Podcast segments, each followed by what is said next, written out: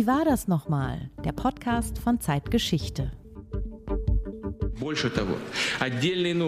Wir beobachten, dass das Völkerrecht immer mehr verachtet wird. Ja, sogar das gesamte Rechtssystem eines einzelnen Staates. Natürlich in erster Linie durch die USA. Die Amerikaner haben ihre politischen Grenzen in fast allen Bereichen überschritten. Und das wird anderen Staaten aufgezwungen.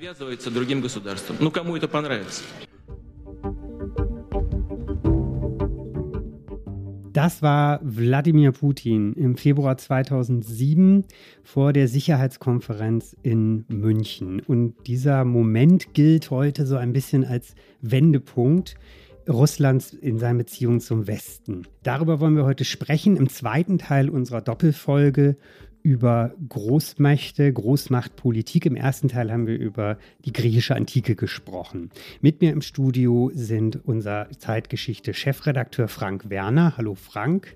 Hallo Markus. Und meine Kollegin Judith Scholter, Redakteurin bei Zeitgeschichte. Hallo Judith. Hallo Markus. Und ich stelle dich auch noch mal kurz vor. Du bist Markus Flor, Redakteur bei Zeitgeschichte.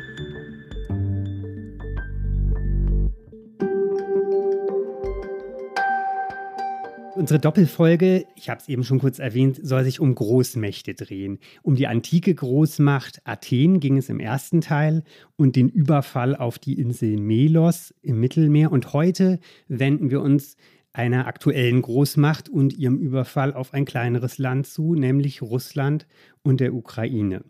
Wir gucken aber vor allem auf Wladimir Putin und seine Genese sozusagen, also wie er zu dem wurde, was er heute ist und wie wir in die Situation gekommen sind, in der wir nun sind, mit der wir leben müssen. Dafür sprecht ihr, Judith und Frank, jetzt mit Michael Thumann, unserem langjährigen Russland-Korrespondenten von der Zeit.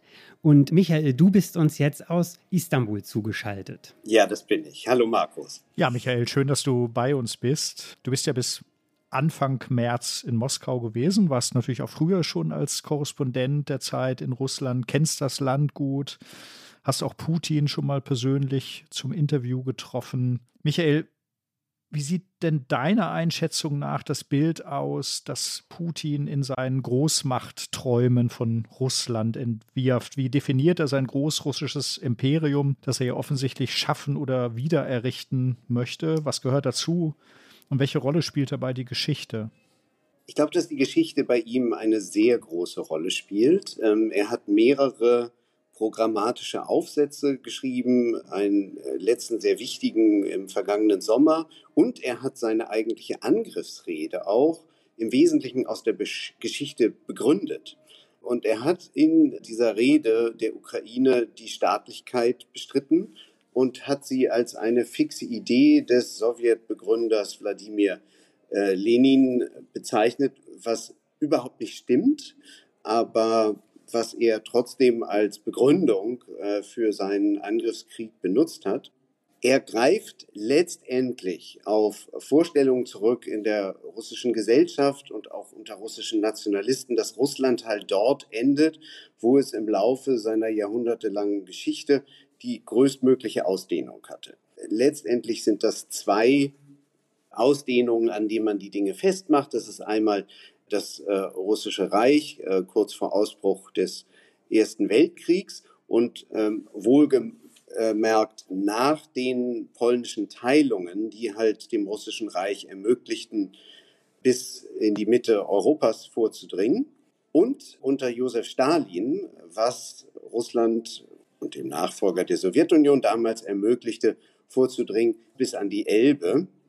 Und dieses ist letztendlich das Ausdehnungsmodell, das auch Wladimir Putin wieder vorschwebt.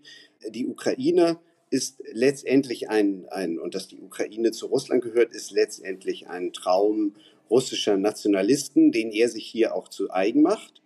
Er selbst hat ja den Nationalismus gewissermaßen adoptiert vor über 10 Jahren, aus Gründen der Herrschaftssicherung. Und zugleich ist aber die Ansprüche, und die dürfen wir immer nicht vergessen, was Putin der NATO abforderte im vergangenen Dezember und die dann auch wieder kurz vor Kriegsausbruch wiederholten Forderungen, dass die NATO sich zurückziehen müsse.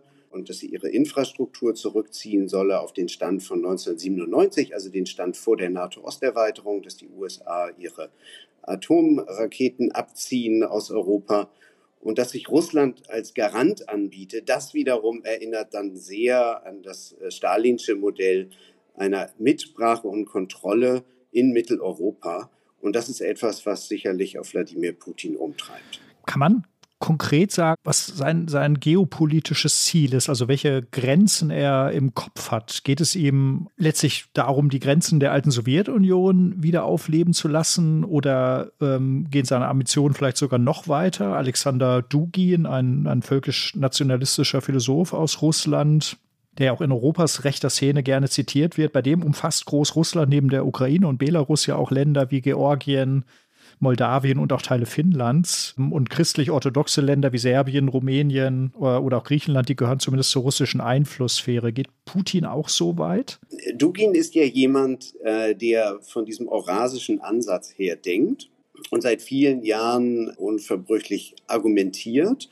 Dugin ist jemand, der auch auf Putin Einfluss hatte, aber nur begrenzt. Und Dugin ist auch nicht lange nach der Annexion der Krim gewissermaßen aufs akademische Abstellgleis gestellt worden. Er hat seinen Professorentitel verloren. Es ist also nicht präzise das, was Putin heute denkt und meint.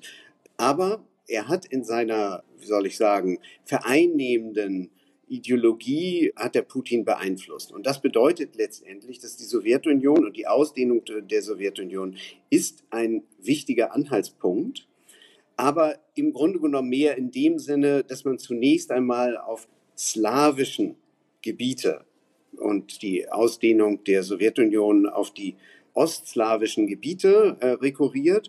Das folgt wiederum eigentlich eher einem Gedanken von Alexander Solzhenitsyn, dem russischen Schriftsteller, auch ein Nationalist, der halt immer von dieser Dreifaltigkeit, der ostslawischen Dreifaltigkeit sprach. Und das schloss halt Russland, Belarus und die Ukraine mit ein.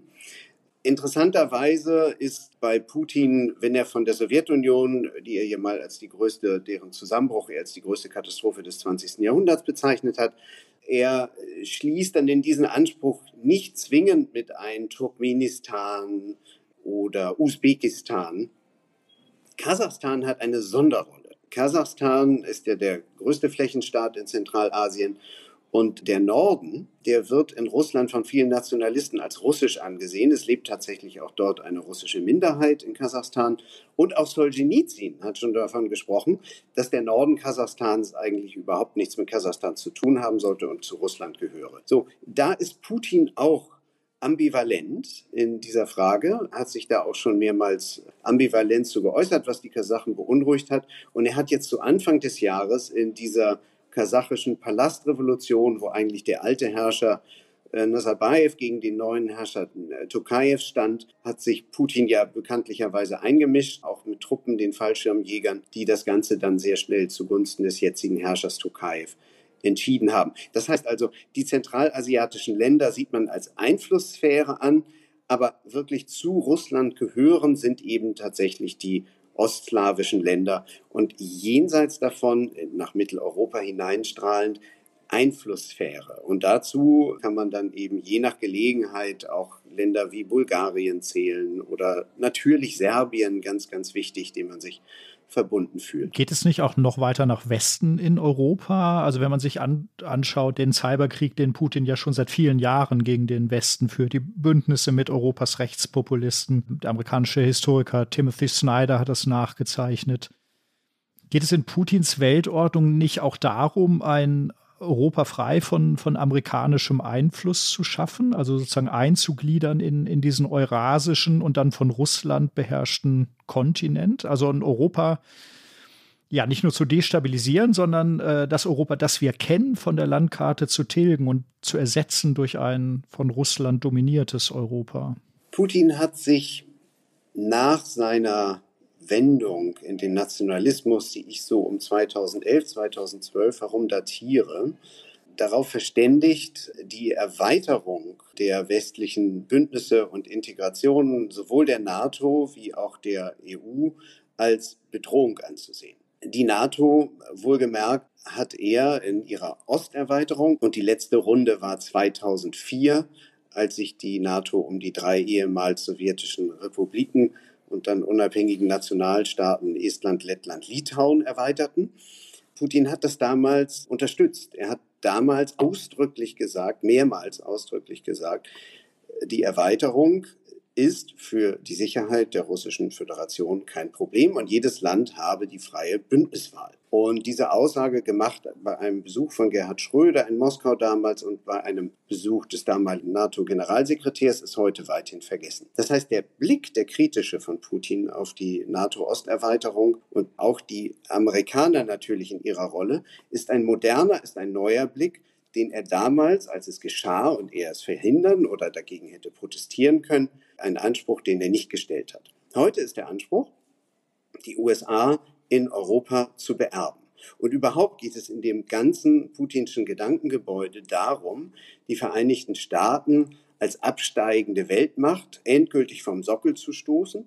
Und das natürlich zusammen mit den Chinesen, mit denen er sich verbündet sieht und die das Gleiche vorhaben. Und insoweit sozusagen diese neue Weltordnung, die die Russen gerne immer als multipolare Weltordnung bezeichnen, das gewissermaßen zu beschleunigen und den amerikanischen Absturz zu vollenden. Und da ist Europa natürlich eine ganz, ganz wichtige Auseinandersetzung, denn Putin ist ja gar nicht so eurasisch oder so asiatisch, wie man es ihm manchmal zuschreibt.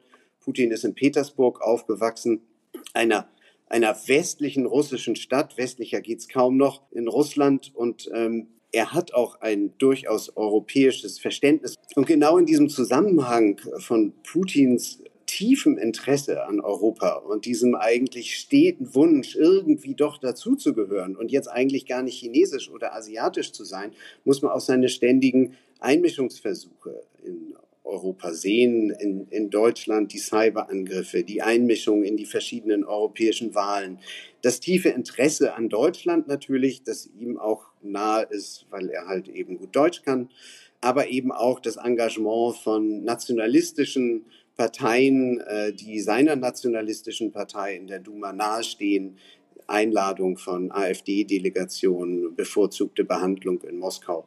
All das muss man in diesem Zusammenhang eines Ausgreifens nach Europa sehen und gleichzeitig des Hinausdrängens der Amerikaner aus dem Kontinent. Was ist denn zwischen 2004 und 2007 passiert? 2004, du hast das gesagt, mindestens implizite Zustimmung zur NATO-Osterweiterung, und 2007 die Rede auf der Münchner Sicherheitskonferenz. Wir haben davon ganz am Anfang einen Schnipsel gehört in dieser Sendung.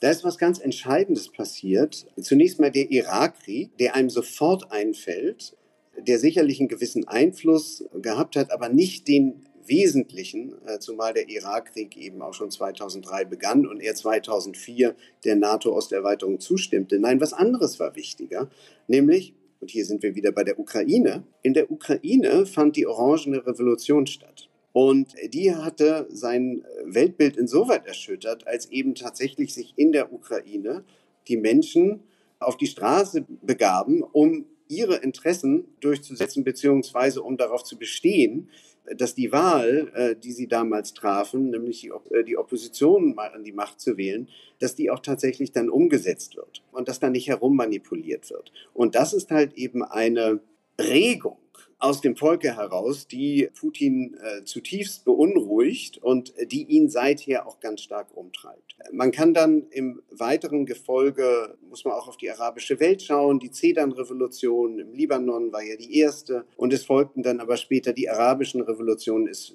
folgten weitere Unruhen im postsowjetischen Raum, und all das hat Putin bis hin zu den Aufständen in Moskau und in anderen russischen Städten 2011, 2012 bei seiner Rückkehr, das hat ihn zutiefst beunruhigt.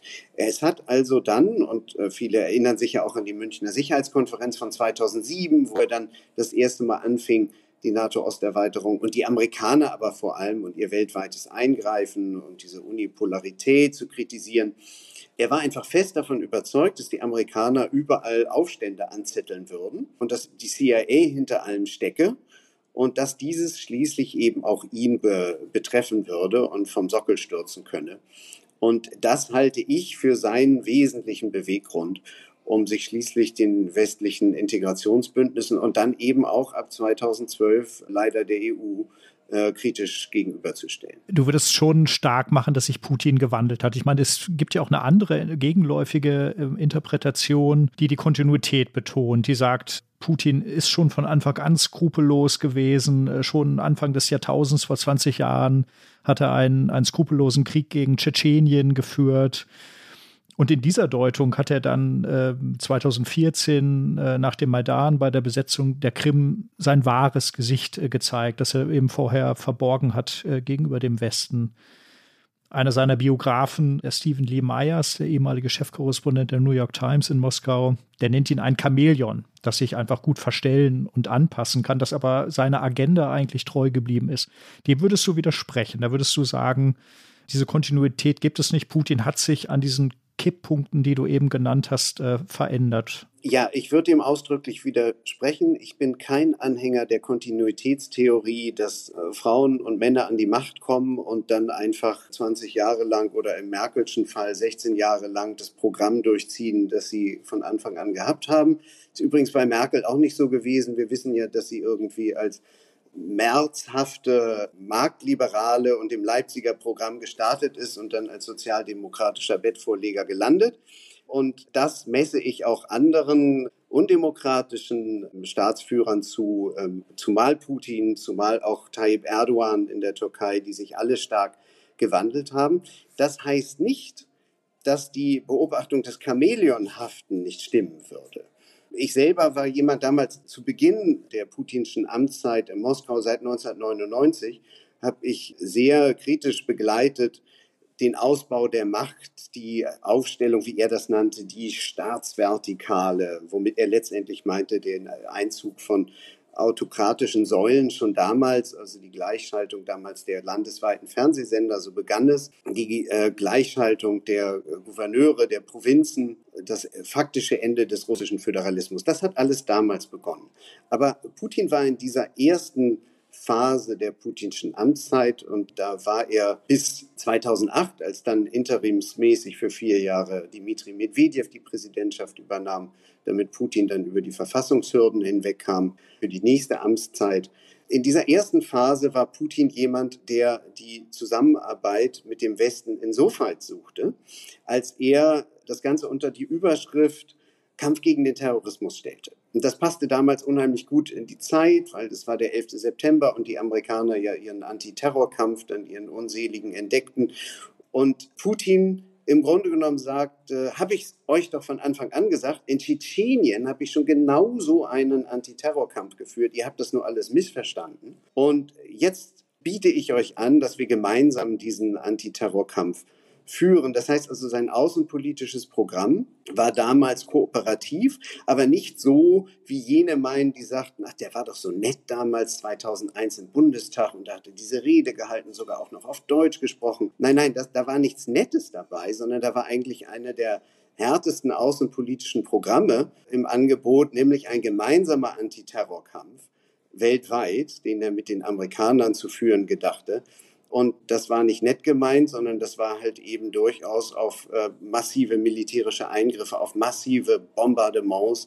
All das war damals schon im Programm, nur eben nicht in diesem nationalistischen Sinne, wie er das heute macht, sondern damals dachte er, er hätte vielleicht da einen Verbündeten, diesen Drängen, Terroristen überall auszuschalten und dabei natürlich die Zivilbevölkerung auf das Schärfste zu bombardieren, so wie er es in Grozny getan hat. Und jetzt hat man ja den Eindruck, dass Putins Abneigung gegen den Westen eigentlich immer stärker wird. Neulich hat er Gift und Galle gespuckt, als er über die im Westen lebenden Oligarchen herzog, die eher ein Herz für Gänseleber und für sexuelle Freiheiten hätten, als eben für Russland. Und auch die ukrainische Regierung besteht ja für Putin nicht nur aus Neonazis, sondern auch aus Drogenabhängigen, was ja auch ein Synonym ist für die Dekadenz des Westens. Putin lebt ja inzwischen offenbar in einer Blase, in der auch kein Widerspruch eindringt. Hat sich sein Denken auch in den letzten Monaten noch mal radikalisiert? Ich glaube ja. Putin hat den Nationalismus, den er gewissermaßen für sich entdeckt hat, vor 10 Jahren, den hat er im Laufe der Jahre verschärft und zugespitzt. Und er hat vor allem eine Selbstradikalisierung erfahren, wie ich glaube, in dem Maße auch, ich glaube, dass er sich abgeschottet hat, nicht nur von äußeren Einflüssen, sondern letztendlich auch von seiner unmittelbaren Umgebung. Und diesen Beraterkreis, diesen immer kleiner werdenden Beraterkreis, schließlich auf sich selbst zugespitzt hat. Und das scheint mir jetzt das Beratungsverhältnis zu sein. Putin berät Putin. Und das führt nicht zu einer entspannteren Sicht der Dinge, sondern halt eben tatsächlich zu einer Radikalisierung, wo er sich meint zu sehen in einem Kampf gegen die Amerikaner, gegen die Europäer, gegen den Westen, die ihn einkreisen und die nichts anderes Tag und Nacht vorhaben, als eigentlich ihn vom Sockel zu stürzen. Und in dem Zusammenhang war natürlich auch Joe Bidens Rede, die er im März in Warschau gehalten hat, wo er dann schließlich endete mit dem Satz, um Himmels Willen, dieser Mann darf nicht mehr an der Spitze Russlands bleiben. Ich paraphrasiere jetzt, für ihn eine sehr beunruhigende Sache. Und auch wenn die amerikanische Regierung im Nachhinein diese Aussage aus dem März dann noch versuchte zurechtzurücken, nein, wir haben keinen Regime-Change vor. Putin hat es natürlich genauso verstanden. Hätte denn der Westen in den letzten beiden Jahrzehnten überhaupt irgendetwas anders machen können? Und wenn ja, was, um die Konfrontation mit Putin zu vermeiden? Also ich glaube, die Konfrontation mit ihm war insoweit unvermeidbar, als er sich selbst aus sich heraus radikalisiert hat in den letzten Jahren und insoweit als viele Entscheidungen, die er traf, viel weniger mit dem Westen zu tun hatten, als wir eigentlich meinen. Also sein Weg in den Nationalismus war, wie ich überzeugt bin, eine Reaktion auf russische innenpolitische Entwicklungen. Es gab im Jahre 2010, 11, 12 nichts, was aus dem Westen ihn hätte jetzt zu einem solchen Schwenk im Blick auf das eigene Land hätte verleiten können, sondern es war eben tatsächlich der Versuch, eine geschwächte Herrschaft, ein Protest, vielfach auch aus wirtschaftlichen Gründen, gegen seine Herrschaft im Keim zu ersticken und mit einer neuen Erzählung aufzuwarten, die dann ja auch über ein Jahrzehnt sehr erfolgreich in Russland war. Es hat wirklich geklappt und hat ihn auf schwindelerregende Popularitätshöhen von über 90% katapultiert. Das heißt also, das ist für ihn ganz entscheidend. Wenn er morgens aufwacht, dann guckt er als erstes auf das vom FSB ermittelte Rating und nicht darauf, was hat jetzt Biden gesagt, das ist dann zweit- oder drittrangig, wird aber natürlich in der russischen Propaganda immer nach außen als fester Topos, dass die Amerikaner dies und das getan haben und jetzt muss man leider reagieren darauf. Das macht sich natürlich sehr gut in der Außendarstellung, ist aber nicht das, was ihn zuvörderst bewegt.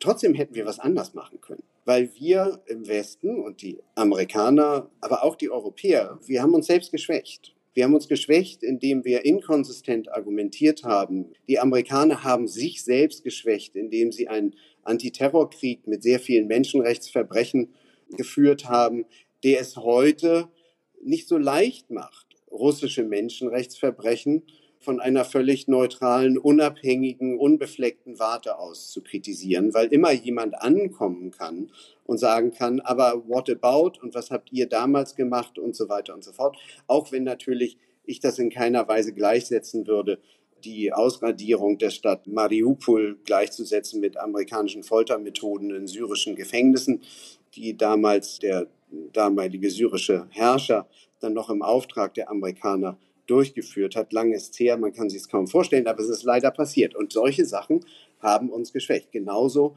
geschwächt hat den Westen die Überinterpretation der UN-Resolution über Libyen 2011, als der französische Heißsporn-Präsident Sarkozy unbedingt meinte, man müsse da nun unbedingt eingreifen, nachdem er sich vorher hat von Gaddafi aushalten lassen und dorthin gefahren ist und hat feiern lassen, wollte ihn dann plötzlich aus der Luft beseitigen. Und die Franzosen und Briten, die dann schließlich auch noch das NATO-Mandat dafür bekamen, überflüssigerweise, haben dann schließlich Gaddafi vom Sockel gebombt und den libyschen Krieg in diese Richtung entschieden, aber leider nicht beenden können. Er ging dann noch sehr lange weiter.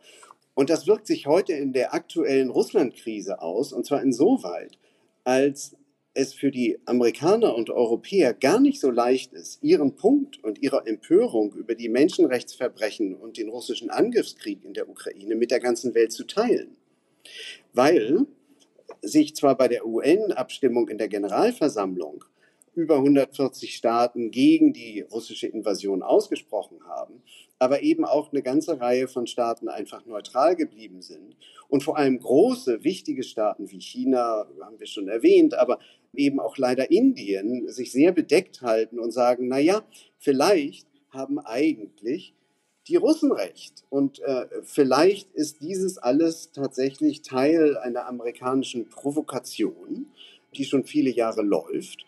Und insoweit positionieren wir uns jetzt auf keinen Fall auf Seiten des Westens. Und das hat alles sehr stark zu tun mit der Erinnerung an Libyen, an Irak und diesen westlichen Fehlern von damals. Aber geht dieser Glaube daran, dass die sozusagen die USA hinter allem Übel der Welt stecken, geht der nicht noch weiter zurück? Also dass das in der russischen Bevölkerung geglaubt wird? Ich meine, das ist ja eine gewaltige Verschwörungstheorie letztlich. Die USA stecken hinter dem Maidan, den sie angezettelt haben. Sie steuern die Ukraine nach Westen. Natürlich haben sie Schuld am Krieg.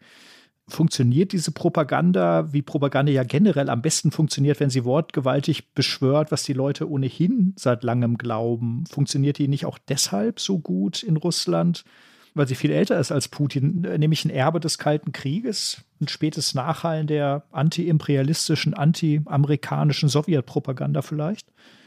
Ja, Frank, ich glaube, das ist absolut richtig und ich glaube, das ist ein ganz wichtiges Element von den drei Säulen, auf denen diese Propaganda baut. Das erste ist eben tatsächlich dieses Anknüpfen an alte Vorurteile, an alte propagandistische Stereotypen aus der Sowjetunion, aber im Grunde genommen noch darüber hinaus einen alten antiwestlichen, slawophilen, wie man ihn auch immer nennen mag, Reflex in Russland. Und da kommen wir zur zweiten Säule und einem neuen Element. Und das ist halt die moderne russische Interpretation und Sicht, die auf Russland selbst jetzt projiziert wird, nämlich dass man ein sehr modernes Land ist, ein technologisch weit entwickeltes Land, das mit Hyperschallraketen in der Lage ist, jeden Punkt der Erde in wenigen Minuten zu erreichen und damit den Amerikanern auch weit voraus ist. Und das aber wiederum paart mit einem konservativen Weltbild beziehungsweise einer Welt, wo die Dinge noch in Ordnung sind und wo man weiß, wer Vater und Mutter ist und wo die Kinder keine Schwankungen darüber haben, ob sie jetzt vielleicht doch irgendwie das Geschlecht wechseln müssen und alles Dinge, die in der russischen Propaganda immer breit ausgewalzt werden, wie verwirrt und verderbt der Westen doch sei. Und insoweit halt eben eine angeblich heile Welt projiziert, in der die Russen sich wohlfühlen und gut aufgehoben fühlen sollen unter ihrem einzigen Herrscher. Und das dritte Element, was auch ganz wichtig ist, das muss alles stimmig sein. Es muss in sich ein perfektes Lügengebäude sein. Und das ist das, was sie eben gerade versuchen zu kreieren. Und das ist, glaube ich, auch der wesentliche Grund, warum man jetzt diese schon 20 Jahre zurückreichenden Versuche, Medien an die Kandare zu nehmen und Eigentümer zu wechseln und damit dann schließlich die Redaktionslinie zu verändern. Das wird jetzt gerade wurde in den letzten Monaten in Russland komplettiert, indem man tatsächlich den letzten Fernsehsender, unabhängigen Dost, abgeschaltet hat, indem man Echo Moskau gezwungen hat, die Arbeit einzustellen. Und jetzt sogar die von Gorbatschow soll der Besitzer sein der Novaya Gazeta oder zumindest sozusagen ihr Herausgeber. Die Novaya Gazeta musste jetzt tatsächlich Anfang der Woche ihre Redaktionsarbeit einstellen. Ihr Chefredakteur ist der Friedensnobelpreisträger Dmitri Muratow.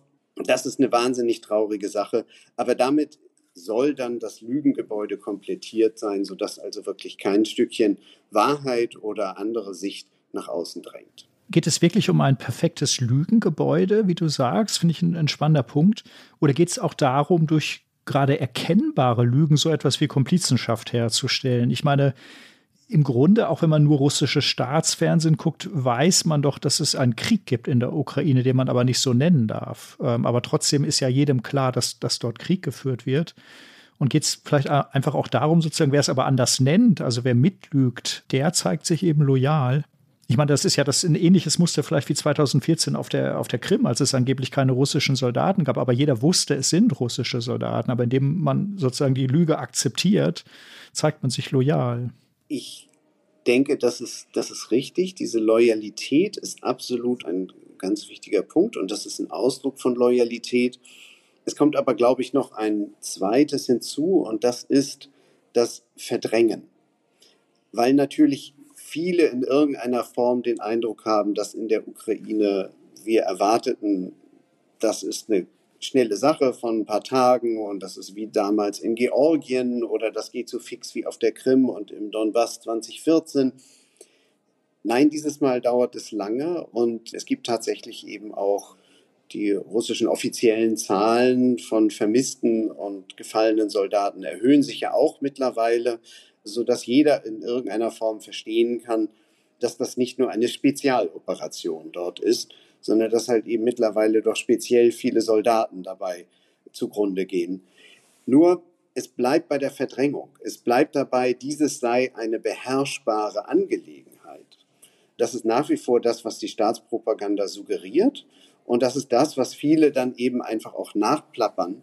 Und das hat eine Art von Selbstberuhigung, weil man halt eben in diesem Gebäude, das man sich gebaut hat, eigentlich nicht gestört werden will.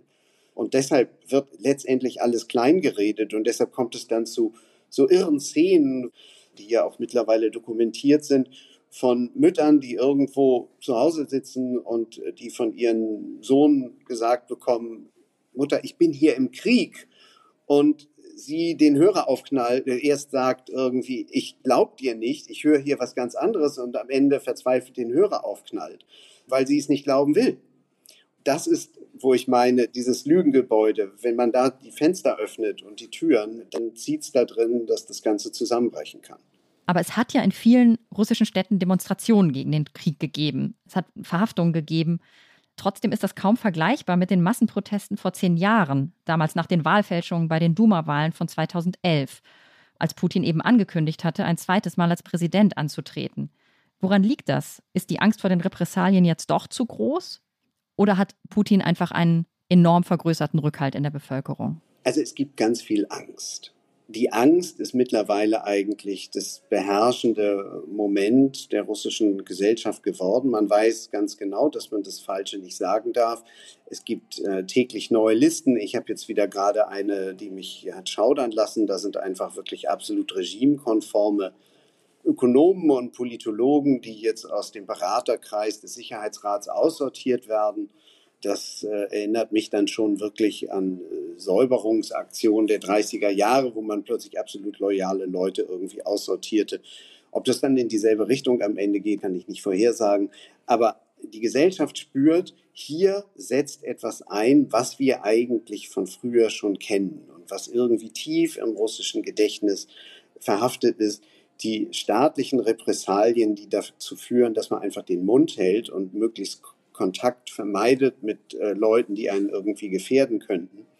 Und es gab in der Tat gleich in den ersten Tagen nach dem Krieg eine ganze Reihe von öffentlichen Protesten. Es haben YouTuber und es haben Blogger öffentlich protestiert. Es gab Protestbriefe und es gab auch in meiner Nachbarschaft, sehr interessant, kleine Gruppen von überwiegend jungen Leuten, die auf die Straße gingen und dann so in 10er, 20er Gruppen gingen und sagten Nein zum Krieg.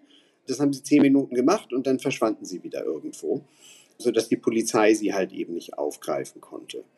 In Moskau hat man sich mittlerweile und in allen russischen Städten, nehme ich an, in Moskau habe ich es gesehen, darauf eingestellt, dass wirklich alle wichtigen Kreuzungen, alle Plätze, überall steht einfach Polizei und oft gerne nochmal so eine Polizeiwanne, so ein Transporter in der Seitenstraße mit Mannschaftsverstärkung für den Fall der Fälle.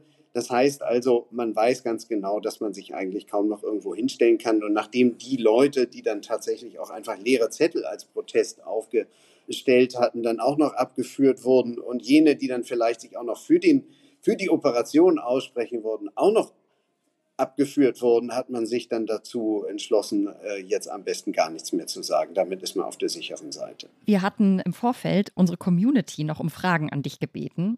2 davon möchte ich dir stellen. Die erste lautet, was passiert mit Putin, wenn die Ukraine den Krieg gewinnt? Du hattest ja jetzt auch schon angedeutet, dass es länger dauert als erwartet. Wenn die Ukraine den Krieg gewinnt, und man muss ja kurz auch mal sagen, was das bedeuten würde. Das würde halt bedeuten, dass Russland Tausende, Abertausende Soldaten verloren hätte, dass es einen wesentlichen Teil seiner Marschflugkörper und seiner Raketen verschossen hätte, für nichts und wieder nichts. Für einen großen Ansehensverlust in der Welt. Sie haben sich die Sanktionen eingehandelt. Der Devisenschatz ist zur Hälfte eingefroren. Das würde ganz sicher starke Auswirkungen auf Putin haben, auf sein Regime. Das würde ihn selbst in einer Weise bedrohen, wie die von ihm angenommenen Machenschaften der CIA, um Volksaufstände zu provozieren, ihn nie zuvor bedroht haben. Er hat sich damit letztendlich mit so einer Niederlage, hätte er sich vor allem und sich persönlich am meisten bedroht. Ich glaube nicht, dass er dann, wie er ja jetzt nach der letzten Verfassungsänderung plant, dann noch bis 2036 große Herrschaftsbögen schlagen könnte, sondern dass er in einen Rechtfertigungsmodus gehen würde, der dann in irgendeiner Form entweder durch Protest oder durch Loyalitätsentzug der Elite. Russland hat keine große Tradition von Palastrevolutionen, aber ich will nicht ausschließen, dass dann man sich vielleicht doch ans 18. Jahrhundert und das Schicksal des Zaren Paul erinnert oder in irgendeiner Form überlegt, wie man vielleicht in Erinnerung an Nikita Chruschtschow, der von seinen Genossen im Zentralkomitee dann schließlich weggeräumt wurde, dass man in irgendeiner Form versucht, Putin loszuwerden und jemanden mit einem neuen, unbefleckten Image dorthin zu stellen. Ich sehe da noch lange keinen Regime-Change, weil tatsächlich oder eine Art tiefgreifenden Wandels der Regierungsform, weil tatsächlich in den letzten 20 Jahren alles dafür getan wurde, Russland zu entdemokratisieren und in eine Diktatur zu verwandeln. Aber Putin als Person ist eigentlich bei einem Verlust schwer haltbar. Die zweite Frage ist eine gewissermaßen eine Konkretisierung und fragt nach der möglichen Rolle des Militärs in so einem Szenario.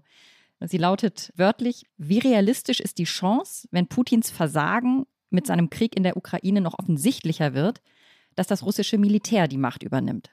Das russische Militär ist eigentlich klassischerweise ein eher unpolitisches Militär, um einfach den Vergleich zu ziehen, das anschaulich zu machen, so wie das türkische Militär ein sehr politisches Militär war, zumindest bis zu den Reformen Erdogans 2012, eines mit steten Eingriffen. In Russland haben wir historisch keine Tradition von Militärputschen. Es gab mal so etwas wie einen operettenhaften Militärputsch von dem General Kornilow in der russischen Revolution im Sommer 1917. Und damals gab es tatsächlich diesen Putschversuch, der dann aber sehr schnell wegen mangelnder Unterstützung durch die Soldaten und auch mangelnder Unterstützung in den damaligen Eliten scheiterte. Und insoweit glaube ich nicht, dass dieser Stoß gegen Putin vom Militär vorgetragen würde. Trotzdem ist man natürlich im Militär sicherlich wahnsinnig unzufrieden, vor allem damit, dass Putin die Militärspitze mit Ausnahme Shoigus weitgehend im Unklaren darüber gelassen hat, was er eigentlich genau vorhatte. Und dass entsprechend eben auch so viel schiefgegangen ist bisher, weil man sich nicht richtig vorbereitet hat und dachte tatsächlich, man übt dort, um den Politikern und Diplomaten die Möglichkeit zu geben, möglichst viel Druck auf den Westen auszuüben. Aber aus Unmut wächst eben noch nicht der Mut zum Putsch und deshalb glaube ich nicht, dass es aus der Richtung kommt. Michael, glaubst du, dass die Wirtschaftssanktionen des Westens Putin früher oder später an den Verhandlungstisch zwingen? Später, ja. Es wird nicht schnell gehen, einfach deshalb, weil er hat weiterhin Reserven, er ist einfach ein absoluter Sparfuchs und hat sich ja auch in der Pandemie nicht verausgabt, hat zwar irgendwie den Arbeitgebern immer wieder irgendwelche Freizeit für die Arbeitnehmer aufgedrückt, für das dann aber die Arbeitgeber bezahlen durften und es gab keinen Ausgleich und es gab auch keinen Corona-Ausgleich für die russischen Bürger. Putin spart eigentlich seit 20 Jahren, weil er als Sparkassentyp irgendwie meint, man sollte immer ein bisschen was auf der hohen Kante haben.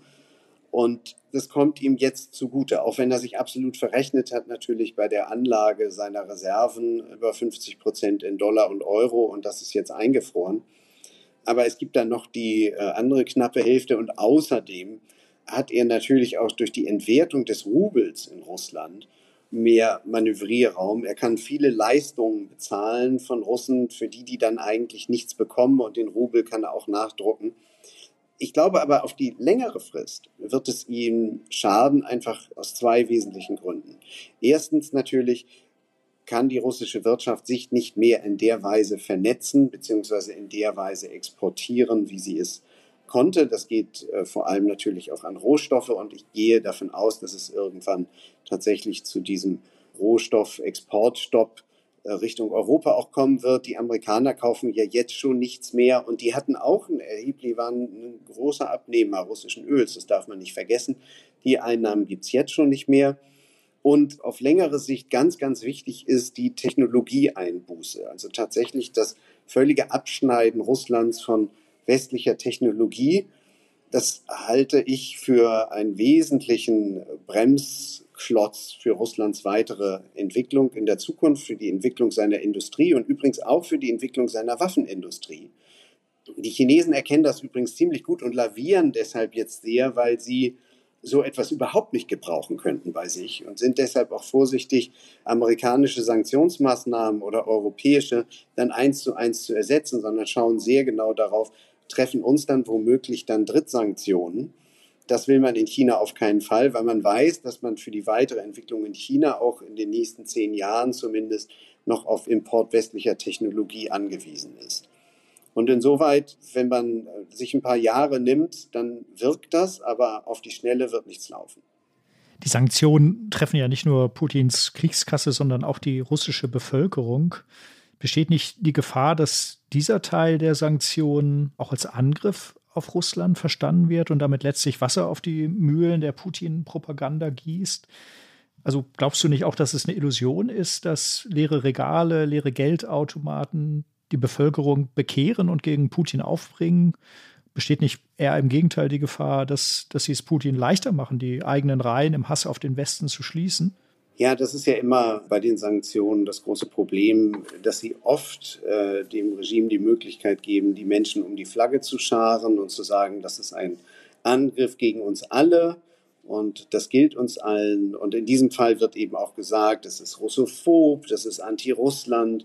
Natürlich ist es Wasser auf die Mühlen der Propaganda, die jetzt schon die ganze Zeit behaupten, wir haben es hier eigentlich nicht mit einem russisch-ukrainischen Konflikt zu tun, sondern da wollen wir ja irgendwie noch ein bisschen die Nazis abräumen, sondern wir sind hier eigentlich in einem Konflikt mit dem Westen. Wir sind in einem hybriden Konflikt mit dem Westen und jetzt liefern die auch noch Waffen an die Ukraine. Und entsprechend befinden wir uns in dieser tiefen Auseinandersetzung, wo der größte Teil der Welt gegen den Westen, gegen Europa und die USA steht. Was die Sanktionen angeht, so hat man ein großes Problem in Russland und aus Sicht der Bevölkerung. Ein großes Problem damit, dass der Luftraum gesperrt ist für russische Flugzeuge und dass letztendlich das ganze Hin- und Herfliegen zusammengebrochen ist. Man hat auch ein Problem mit dem Ausbleiben von bestimmten Waren und von Medikamenten vor allem. Das ist ein wachsendes Problem.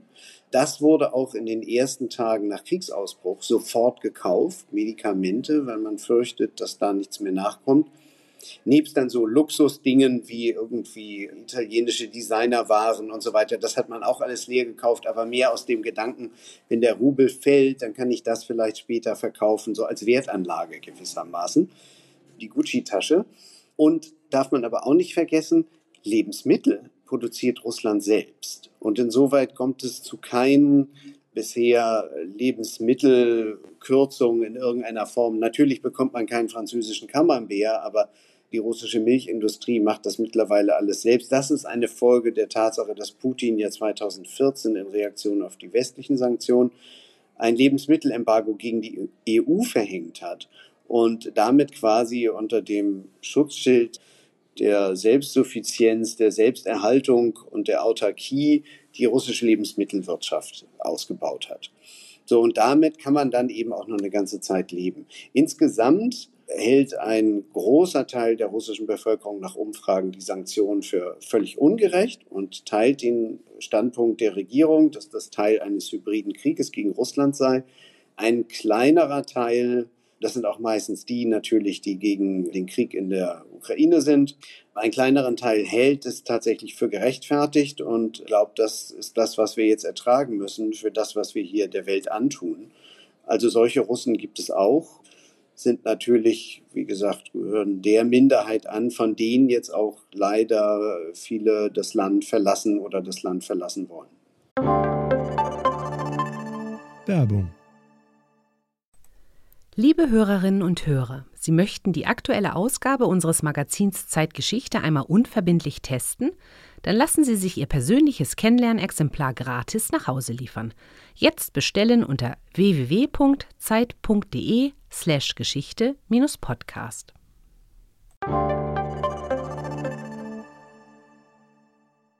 Jetzt haben wir in der ganzen Sendung über vor allen Dingen das Handeln von Großmächten gesprochen und im ersten Teil allerdings auch über den Fall einer Großmacht, nämlich Athen.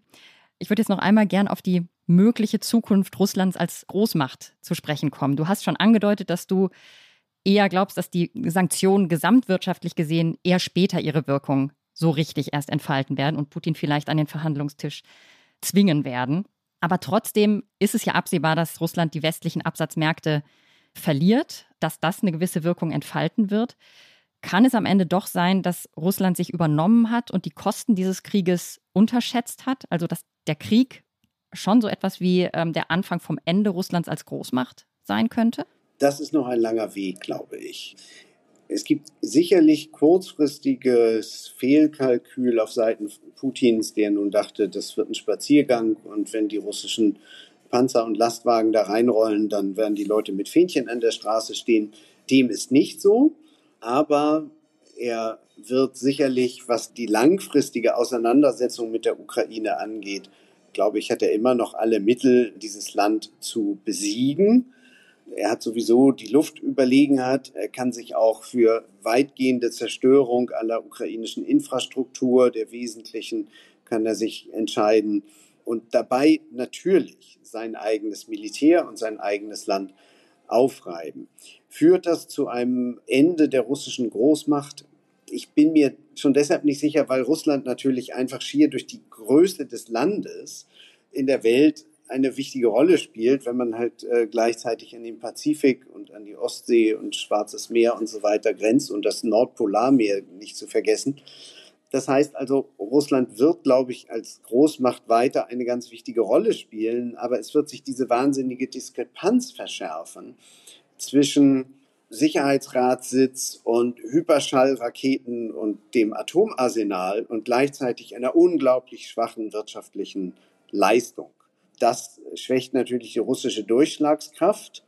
Aber die Frage ist immer, wer ihnen dann zur Seite steht und inwieweit sie sich halt eben wiederum mit den Chinesen verlinken und verbünden, sodass dann die Chinesen manches von dieser wirtschaftlichen Schwäche ausgleichen, beziehungsweise dann auf der anderen Seite der Waage, wenn man auf der einen Seite die westlichen Staaten hätte und auf der anderen Seite setzen sich die Chinesen mit auf die Waage, dann kann das auch schon recht tief sinken. Insoweit hat Russland, wenn man so will, möglicherweise, wenn die Chinesen treu zu ihnen stehen, da auch nur so eine Art Hebelwirkung. Und das darf man immer nicht vergessen. Und ich würde auch wir sind im Anfang eines, glaube ich, längeren Krieges. Und deshalb, er hat den Start versaut. Er hat allerdings, was die längere Frist angeht, da müssen wir einfach sehen, wie der Krieg weitergeht. Und insoweit würde ich auch davor warnen, jetzt schon zu sagen, er hat sich einfach grundsätzlich verkalkuliert und das wird jetzt sein Ende sein. Das ist aber ein gutes Ende. Ein gutes vielleicht nicht. Es ist ein Ende für dieses Gespräch. Vielen, vielen Dank, Michael, in Istanbul. Sehr, sehr gern. Vielen Dank, Michael. Ein Hinweis noch von mir. Michael Thumann hat vor 2 Jahren ein, wie ich finde, hervorragendes, fast hellseherisches Buch zu unserem Thema veröffentlicht. Der neue Nationalismus, die Wiederkehr einer tot geglaubten Ideologie. Und in dem Buch geht es eben auch nicht zuletzt um Putin und Russland. Ein wirklich tolles Buch. Und damit bewegen wir uns auch schon auf das Ende unserer heutigen Sendung hin und auf das Ende unserer Doppelfolge. Also das Ende des zweiten Teils der Doppelfolge. In der ersten Folge haben wir ja über die antike Großmacht Athen gesprochen und den Überfall auf die kleine Insel Melos im Mittelmeer und im zweiten Teil jetzt über Russland und die Ukraine. Und ich glaube, der Blick in die antike Geschichte zeigt zwar, dass es Unterschiede gibt, aber dass er Denkanstöße liefert und uns hilft, vielleicht unsere Gegenwart besser zu verstehen und einzuordnen. Genau, damit sind wir wirklich am Ende dieser heutigen Sendung. Anregungen, Lob und Kritik können Sie wie immer schicken an zeitgeschichte@zeit.de. Unser aktuelles Heft über die griechische Antike gibt es im Kiosk zu kaufen oder im Zeitshop. Vielen Dank fürs Zuhören und bis bald. Vielen Dank, auf Wiederhören. Auf Wiederhören.